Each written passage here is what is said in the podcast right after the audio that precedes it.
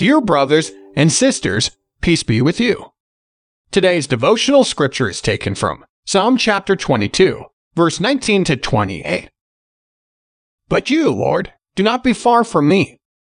You are my strength, come quickly to help me. Deliver me from the sword, my precious life from the power of the dogs. Rescue me from the mouth of the lions, save me from the horns of the wild oxen. I will declare your name to my people, in the assembly I will praise you. You who fear the Lord, praise him. All you descendants of Jacob, honor him. Revere him, all you descendants of Israel.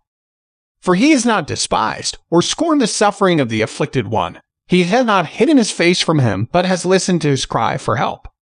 From you comes the theme of my praise in the great assembly. Before those who fear you, I will fulfill my vows. The poor will eat and be satisfied. Those who seek the Lord will praise him, may your hearts live forever. All the ends of the earth will remember and turn to the Lord, and all the families of the nations will bow down before him, for dominion belongs to the Lord, and he rules over the nations. Let us pray. Lord Jesus, thank you for setting us free. Help us to tell others how much you have done for us. Amen. Baptized child of God, Jesus has set you free. Today's devotion is brought to you by Growing Faith at Home Ministries.